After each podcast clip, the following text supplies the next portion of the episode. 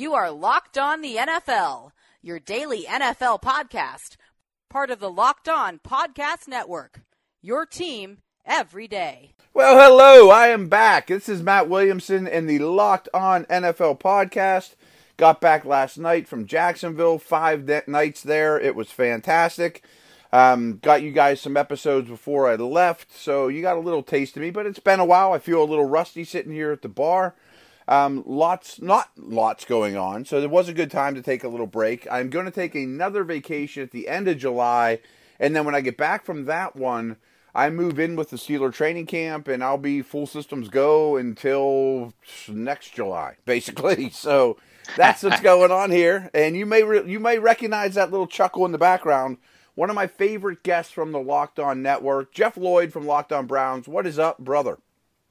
Uh, not much. Uh, you know, like you said, like this is, you know, it, it's hard right now to try. And the one thing that we I keep trying to tell my listeners is, if I can't put you out a solid show with great content, we're going to take a little more time off. I mean, we're still mm. getting a four to five a week, but we're just trying to do the best we can. And look, with this time of year, you just want everything quiet. You literally want to get to about 11 o'clock at night and take the Sharpie and say, okay, one more day closer to camp. Nobody's hurt. Nobody got arrested. Just one more day closer. And then, you know, let's just get to, you know, whatever it is for uh, the Browns. The 24th players arrive, 25th practice starts. Let's just get to those days, and that's it. You know, I mean, you're basically christening the 2019 season right then and there. Yeah, yeah, well said. And it, it is really time to take vacations and things like that, and don't manufacture content. And there are some cool studies. Some of the analytic folks are doing some really good work right now.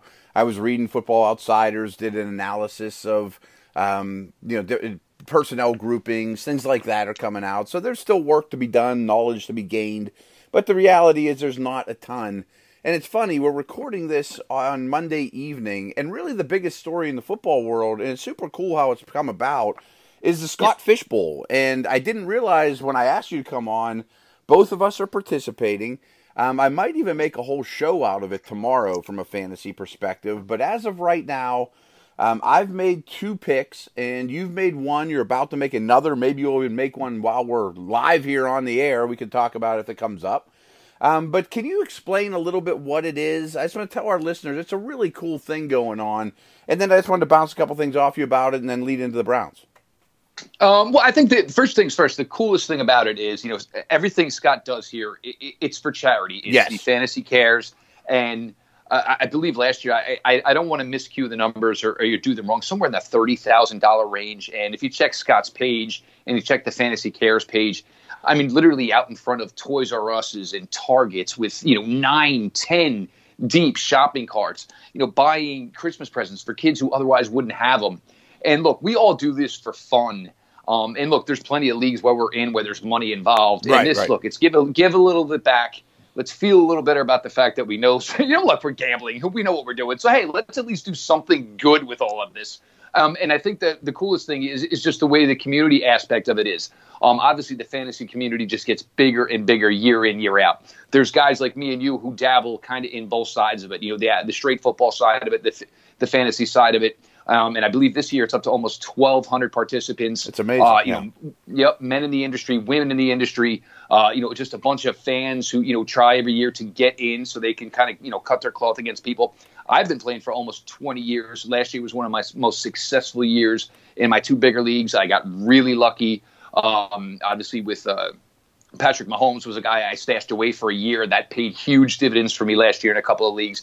But it's just fun, and everybody's got their own way. Every year, the rules are a little bit different. So you try to change, change your strategy or what, where you're focusing.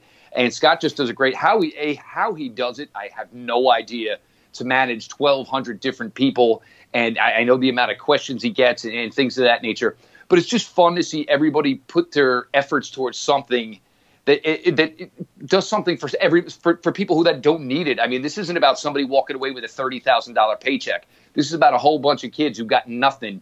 At least can look forward to Christmas and having something under a tree somewhere. Yeah, yeah, exactly. It's all for a phenomenal cause. So many of us get involved in it. It's it's very very good stuff.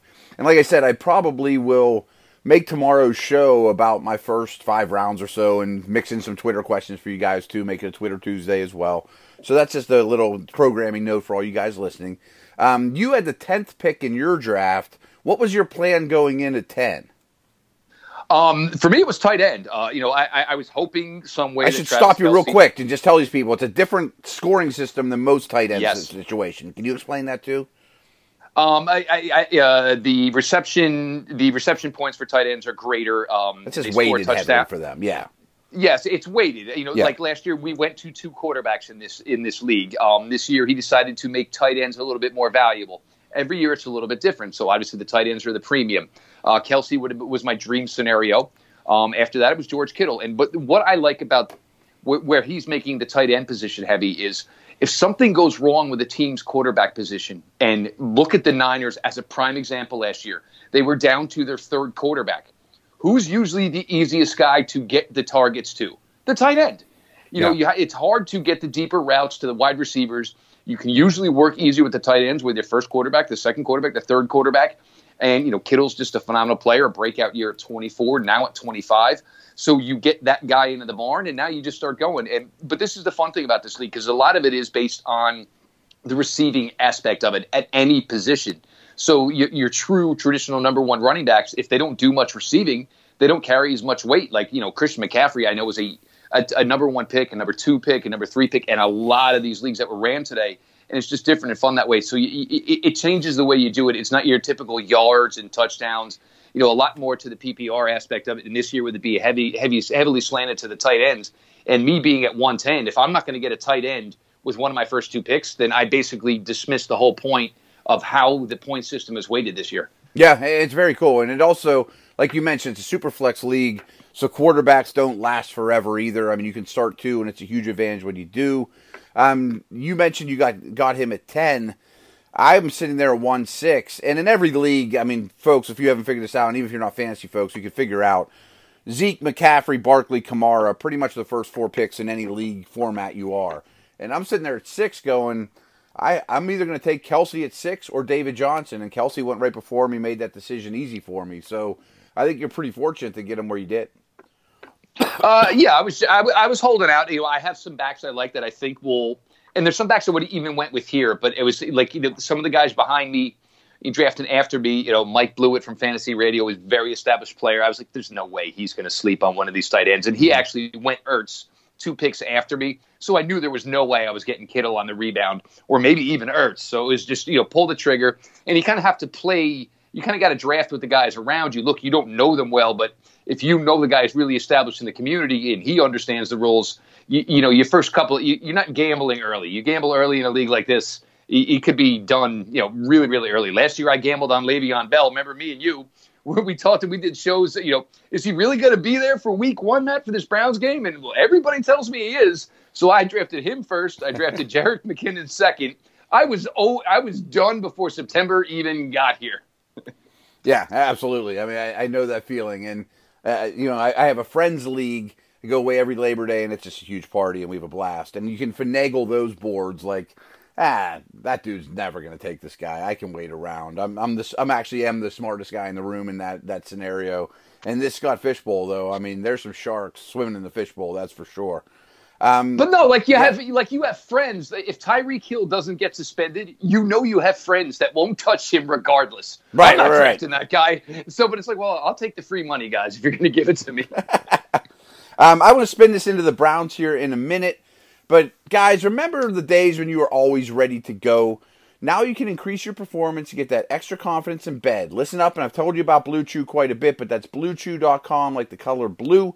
Blue Chew brings you the first chewable with the same FDA active ingredients as Viagra and Cialis, so you know they work. You can take them anytime, day or night, even on a full stomach. And since they're chewable, they work up to twice as fast as a pill so you can be ready whenever the opportunity arises, which obviously makes a lot more sense to me. Um, if you could benefit from extra functionality and more confidence where it counts, Blue Chew is fast and easy way to enhance your performance. It's not just for people that need it; it's for people that just want to be better. Uh, Blue Chew is prescribed online and shipped straight to your do- door in a discreet package, so no in-person doctor visits, no waiting in the pharmacy, no awkwardness. They're made in the USA, and Blue Chew prepares and ships direct. They're cheaper than a pharmacy, and right now we have a fantastic deal for our listeners. Visit bluechew.com. Get your first shipment free when you use our promo code locked on. All you do is pay five bucks shipping, but you get much more product than five dollars worth. That's B L U E chew.com, promo code locked on to try it free. Blue Chew is a better, cheaper, faster choice, and we thank them for sponsoring the podcast. Speaking of blue, Odell goes from Big Blue to your brownies, and looking on my draft board from Scott Fish Bowl, he was the fifth receiver taken in this one behind Davante Adams, Hopkins, Thomas, Julio, and Odell went 112, and Juju went the next pick. So this guy doubled up on receivers. And I've been thinking about this, and I'm just starting to kind of look things through a fantasy lens. But I have no qualms with those dudes that went ahead of Odell and I know that his durability hasn't been wonderful in the past. But Jeff, I'm starting to warm up to the fact that he might go berserk in his new home. Uh, I think he. I think that every possibility is there. Um, the one drawback you do have a little bit of worry about, it's not like he's not going to put up great numbers, mm-hmm. is that what made Baker great last year was Baker found the open guy. And he did this with Jarvis Landry trying to play a number one, which he really wasn't uh, Rashard Higgins, you know, growing into the game, Antonio Callaway. I mean, uh, Baker Mayfield got Breshad Perriman off the streets to a one-year, five million dollar with Cle- deal with Cleveland, and then he backed out of it right, the yeah. Odell deal. But he got the same deal in Tampa. Uh, Breshad Perriman was, you know, dead, uh, you know, on the side of the road essentially as far as an NFL career. So there's going to be times where, look, if you're going to put three people on Odell, that's fine, but you're not going to cover everybody else. So that's rough you, to do get, though with the Njoku and Landry and that running game. Exactly. Yeah, right. That's the problem. Like, where are you going to pick your poison here? That's why um, I think Odell goes really crazy. Good, yeah. Yes. Um, you may not get the hundred catches that you got back in the Maybe day. Not. Touchdowns will be there. The yards will be there. Uh, I think the efficiency is going to be better. Much. Absolutely. Yes. He's going to, you know, he's going to hit for a higher percentage on the targets that he does get.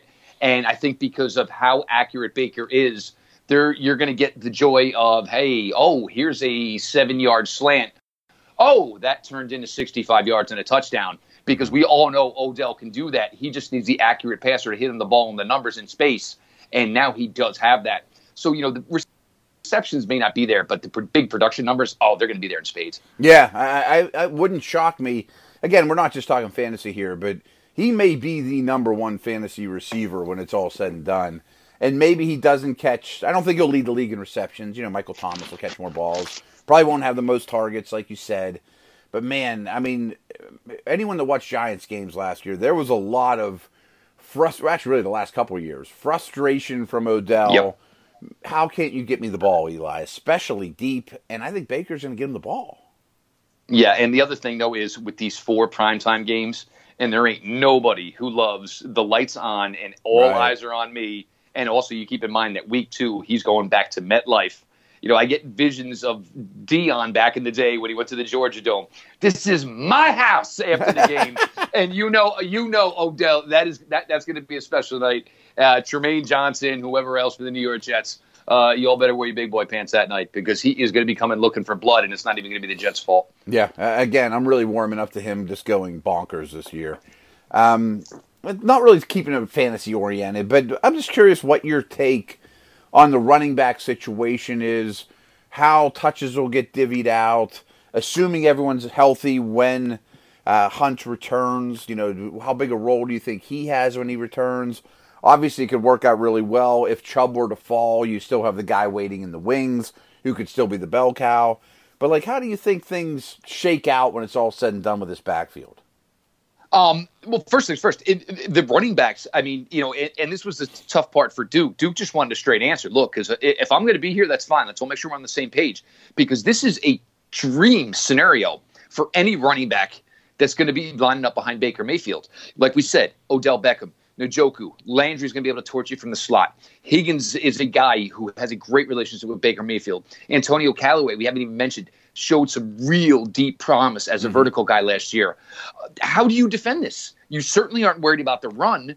Um, so you Nick, it should be real easy going. Obviously, Duke's going to be his only competition. So what? You know, he's going to come off the field on third downs, which there probably won't be a ton of for Duke Johnson. Then it's going to put you know because the the early part of the schedule is the more difficult part for Cleveland. Um, so you're going to wad your way through that. Uh, if they get through it five and three, six and two, it's gravy afterwards. And look, if if Nick you know, shows that look now you're starting to think a little bit about playoffs. All right, well Kareem comes in, he's 100% fresh. We'll lighten up Nick's workload here a little bit, so make sure everybody's ready for January. It'll be a little bit tricky about who you would play, but I mean, look, you know, you're just going to read the tea leaves, kind of, but. Uh, every, every one of them. I mean, you're gonna you're gonna want some stock in, you know, because Kareem, if even if Nick's still going to get his 10 to 15 carries, Kareem's going to have the opportunity for those five to six receptions along with some carries. And obviously, you know, he's shown to be talent wise is never obviously not the issue with Kareem Hunt. It'll be interesting if Duke ends up staying here past the tra- trade deadline. Um, it could be that they feel they need a piece and they have a piece they can move to get that piece, uh, knowing they'll get Kareem back. But again, you, you have to make sure you get to that spot with Kareem. But they got talent in spades um, at crazy, every skill yeah. position. And, and with this running back group, it's just kind of like, oh, all right, now we're going to call it running play. Okay, and where is the defense's focus and shit? I mean, you, you can't really not keep two four eyes on Odell. Even if you keep four eyes on David Njoku, you still not it's you're still not sure you can cover him. Um, so you know, you're worried about giving up 75 yards. You're not worried about giving up seven to 12. It should be a dream scenario for whatever running back lines up behind Baker Mayfield. They should run the ball really well. The question is be will be how much they actually choose to do it. Yeah, a couple things you said there I just wanted to reiterate was the fresh legs comment for Hunt, I think, is really big. And even if, if things are humming, you don't have to come in and give him a lot of touches early on, ease him back in. But, like, look at his replacement, Damien Williams. And, like, I think Damien Williams is fine. And, you know, I've kind of, like, stashed him on my dynasty rosters here and there. But you always see running backs late in the year that have basically no touches – burst on the scene that are half the player Hunt is and look like they're playing at a different speed than everybody else. I remember years ago in one of the bigger leagues I play in, it's a 16 team league, 250 buy in. Uh, my buddy got me in. He won the championship week 17 with Lee Suggs. It was like the only game Lee Suggs ever had in his career. And it was you know there's always that week 15 16 17 yeah, yeah, yeah. darling. And a lot of it is is because yeah i barely touched the ball in three months. So yeah i'm ready to roll. So you know in that scenario it, it's always fun. Like last year i had a you know i had some wide receiver injury issues. Dante pettis was a promising rookie was wasting away on my bench doing nothing and then i needed him i started throwing him in and he had a great december run and made me a boatload of money in a couple of leagues uh, real quick question for you, and I don't even know if you know this answer, if they know this answer. Hypothetical: Chubb gets hurt week one, he's out for the year. Who do they hand the ball to in, until Hunt returns? Uh, I, I, think it'll be a mix. They really like Dontrell Hilliard. I'm not saying he's going to be the guy. They, they they are really high on him, and that was part of the reason they were considering moving Duke Johnson. The problem they had is they had already extended Duke Johnson, so you know, it's always difficult to trade somebody when you've already done the contract extension yourself. Because, you know, some people, you know, some teams are, you know, look, I don't like the money you gave them, and the Browns were asking for a round three pick. Uh, I don't like the deal you gave them, and you want a round three pick. Uh, you know, other teams will, I'll sure. take him in the deal you gave him, but I want to give you a round five pick. So that's where this whole Duke scenario blew up. And, yeah, I don't think he's undesirable. No, he's not. All, but right. no team, no team likes. If I'm going to make a trade for a player, I want to give him the contract extension. Mm-hmm. I want to make it. Yeah, I don't want to give. You know, I, I don't want to give you a high asset for the contract extension you already signed the player to. I, it, it, would work out fine. I think Duke just wants to play. Um, it's great that he he doesn't get used a lot and may have a 10, 11, 12 year career in the NFL. But that's not way the way running backs are wired. Mm-mm. They want the ball. They want you know he's been, he's been the target of the offense every year since he was probably eight years old. And now all of a sudden he's viewed as a spare part. And that's tough for a football player. It's really tough. So, but it would be him. They really like Dontrell Hilliard. Um, he, he, didn't get a carry last year. The weirdest thing is he didn't get a carry, but he threw a pass. So there's weird. Yeah, it is weird. But uh, he did well in receiving game. Uh, it was 10 catches, well over 100 yards. So I think they would go with a combo of that. Would I'm not saying they wouldn't entertain or they wouldn't you know, you know go look for something else. Yeah, but if Nick went down early, that would create some sort of scenario that they're probably not ready for. But look, Duke Johnson is established back. If they do like Hilliard, you can go find one of those, you know, veteran hammer types, you know, the old Ruben Droughns back in the day. You can find one of those guys. It should be enough to buy you through the first eight weeks, especially if you think Baker in this passing game is going to be what it's going to be. Yeah, you throw a little bit more, of course. Um, I have two more topics for you, Jeff. Quickies. Um, one is Browns related, one is sticking in the AFC North, and it's not the Steelers, believe it or not. Uh, first, I just want to let you know that today's show is also brought to you in part by Hotels.com. Don't hate like your friend's trip. Book your own with Hotels.com and get rewarded basically everywhere. Hotels.com, be there, do that, get rewarded. So, a lot of positive buzz about the Browns thus far, mostly their skill position guys, and I'm certainly excited for their what they could do production wise. But I look at this offensive line, and for those that aren't familiar, going left to right is Greg Robinson, who I who played well, but I don't trust as far as I could throw him, and he's a heavy guy. Mm-hmm. Bitonio, I think, is a great player. Tretter, I'm fine with. I think he's an above average center. I mean, he's a B minus type guy. Austin Corbett, who there's potential there, but I guess I can't say I know that he's going to be a star or anything along those lines. And Chris Hubbard, who frankly was better here with Munchak than he's been, and his contract's a little high. And I don't see a lot behind these guys. I mean, Kendall Lamm, Eric Kush. Let's talk, you know, a little bit negative here. How worried are you about the tackles, the line, the depth? Um, we talked about this a little bit last night, and um, you know, we were trying to do like team superlatives, and you know, for you know, one we did, you know, was you know, comeback player of the year. Um, and the Browns obviously were very fortunate injury wise last year, so there wasn't yeah, a lot of guys. Sure. So uh, my my you know uh, Pete host who does, Pete Smith who does the shows with me, he went with Christian Kirksey, which was really the only significant injury. For me, I went with Greg Robinson, and the thing was, can he come back and at least be the Greg Robinson he was last year? Because you great. know what you have. Right, right. Yes, exactly. If he's the Greg Robinson for the first four years of his career, you got yourself a major problem at left tackle. Um, so that's what you're worried about. Uh, Drew Forbes is a nice story, but let's keep in mind he's a small school kid that you drafted in the sixth round. Um, yeah, obviously you brought in a really good offensive line coach who loves to work with guys like this, but that does not mean he's going to be ready if Greg Robinson is letting people blow past him, getting a couple of holding calls by week two. You know, he's not going to be ready by then. Um, the interesting one is Kendall Lamm. Um, everybody kind of poo-pooed it and then you know you go to PFF, you look at the grades, and it's like Kendall Kendall Lamm and Chris Hubbard are like the, the Spider-Man pointing at Spider-Man meme. They're they're they're the same dude. Um, he was the best player on a really crappy Houston offensive line. Um, could he push Chris Hubbard for his job? Maybe he's a little Maybe. bit bigger. Chris Hubbard, you know, only weighs you know around 290 at the beginning of the season. Obviously, less as it goes on. Uh, Chris Hubbard got better as the year went on last year, but also part of that was is you know they got to you know some games where the the pass rushers weren't as good.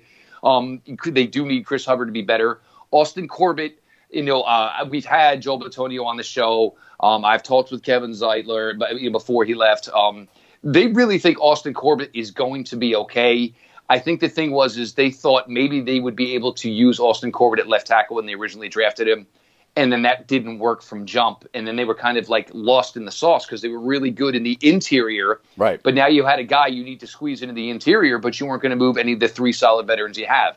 I think they're going to be okay there. But if you want to say the offensive tackle position is a concern for the cleveland browns that's absolutely true. Um, you need greg robinson to at least be the and keep in mind it was only you know nine game uh, it was only nine games greg robinson was out there last year. If he can be that you're okay um, Chris Hubbard, you know, it, it, can't be a slow start this year. If you're looking to contend for a division title, it can't be a slow start. You can't have your mishaps, you know, that cost a couple of games early in the year. It's not going to work out this year. And I think with Kendall Lamm, they they feel they have insurance there that if it, Chris Hubbard doesn't work out early, they got somebody that they have some confidence in that they think they can put in and hopefully can do the job if Chris Hubbard can. If you know everybody does well and they, they have a little depth and a couple of kids, and it's going to save them some money going into 2020, that's fantastic. But yeah, right now it's an issue. Yeah, yeah, it is. And if if anything were to derail this offense, I, I assume we all agree that would be it, right? Uh, there's there's no question. I mean, because yeah, uh, right. Baker, he's smart, he's decisive, but he's got to have you've got to give him at least the time he needs. If you know, obviously he's not the you know the big athletic guy where it's all right. I'll just break the contain and you know do my thing and we'll, we'll you know we'll just go you know scramble drill from here. That's not really Baker's style. Baker, it's read, react, open man, gone. And you give him his two and a half, give him his three seconds. Um, but look, there's a lot of pass rushers in this division, so uh, they're going to have to make sure they can do that. No doubt. Um, I teased it before. Last thing I want to bring up, and this isn't in your wheelhouse, but it's in the division. I just want to bring it up because I've been watching more Lamar Jackson over the last few weeks, and for those of you that don't pay attention to or are new here, he was my number one quarterback in that class. Now, I'm the first to say that I was probably wrong about that. I mean, I'm not saying I'd rather have Lamar than Darnold or Baker. I mean, that's for sure. But I also, after watching him again, I think he got a little bit of a bum rap for the way he threw the football this year. It wasn't as bad as I originally thought. And going back and watching some of his tape, I think the that the, the the the common folk out there listening might be sleeping on what a weapon Jackson can be because just a year ago I was jumping on my skin with the guy and he improved as a passer really every year in college. So I just want, you know, Browns fans, the AFC North and yourself, you know, to kind of weigh in on that and just think about how good that offense could be if he's an average thrower.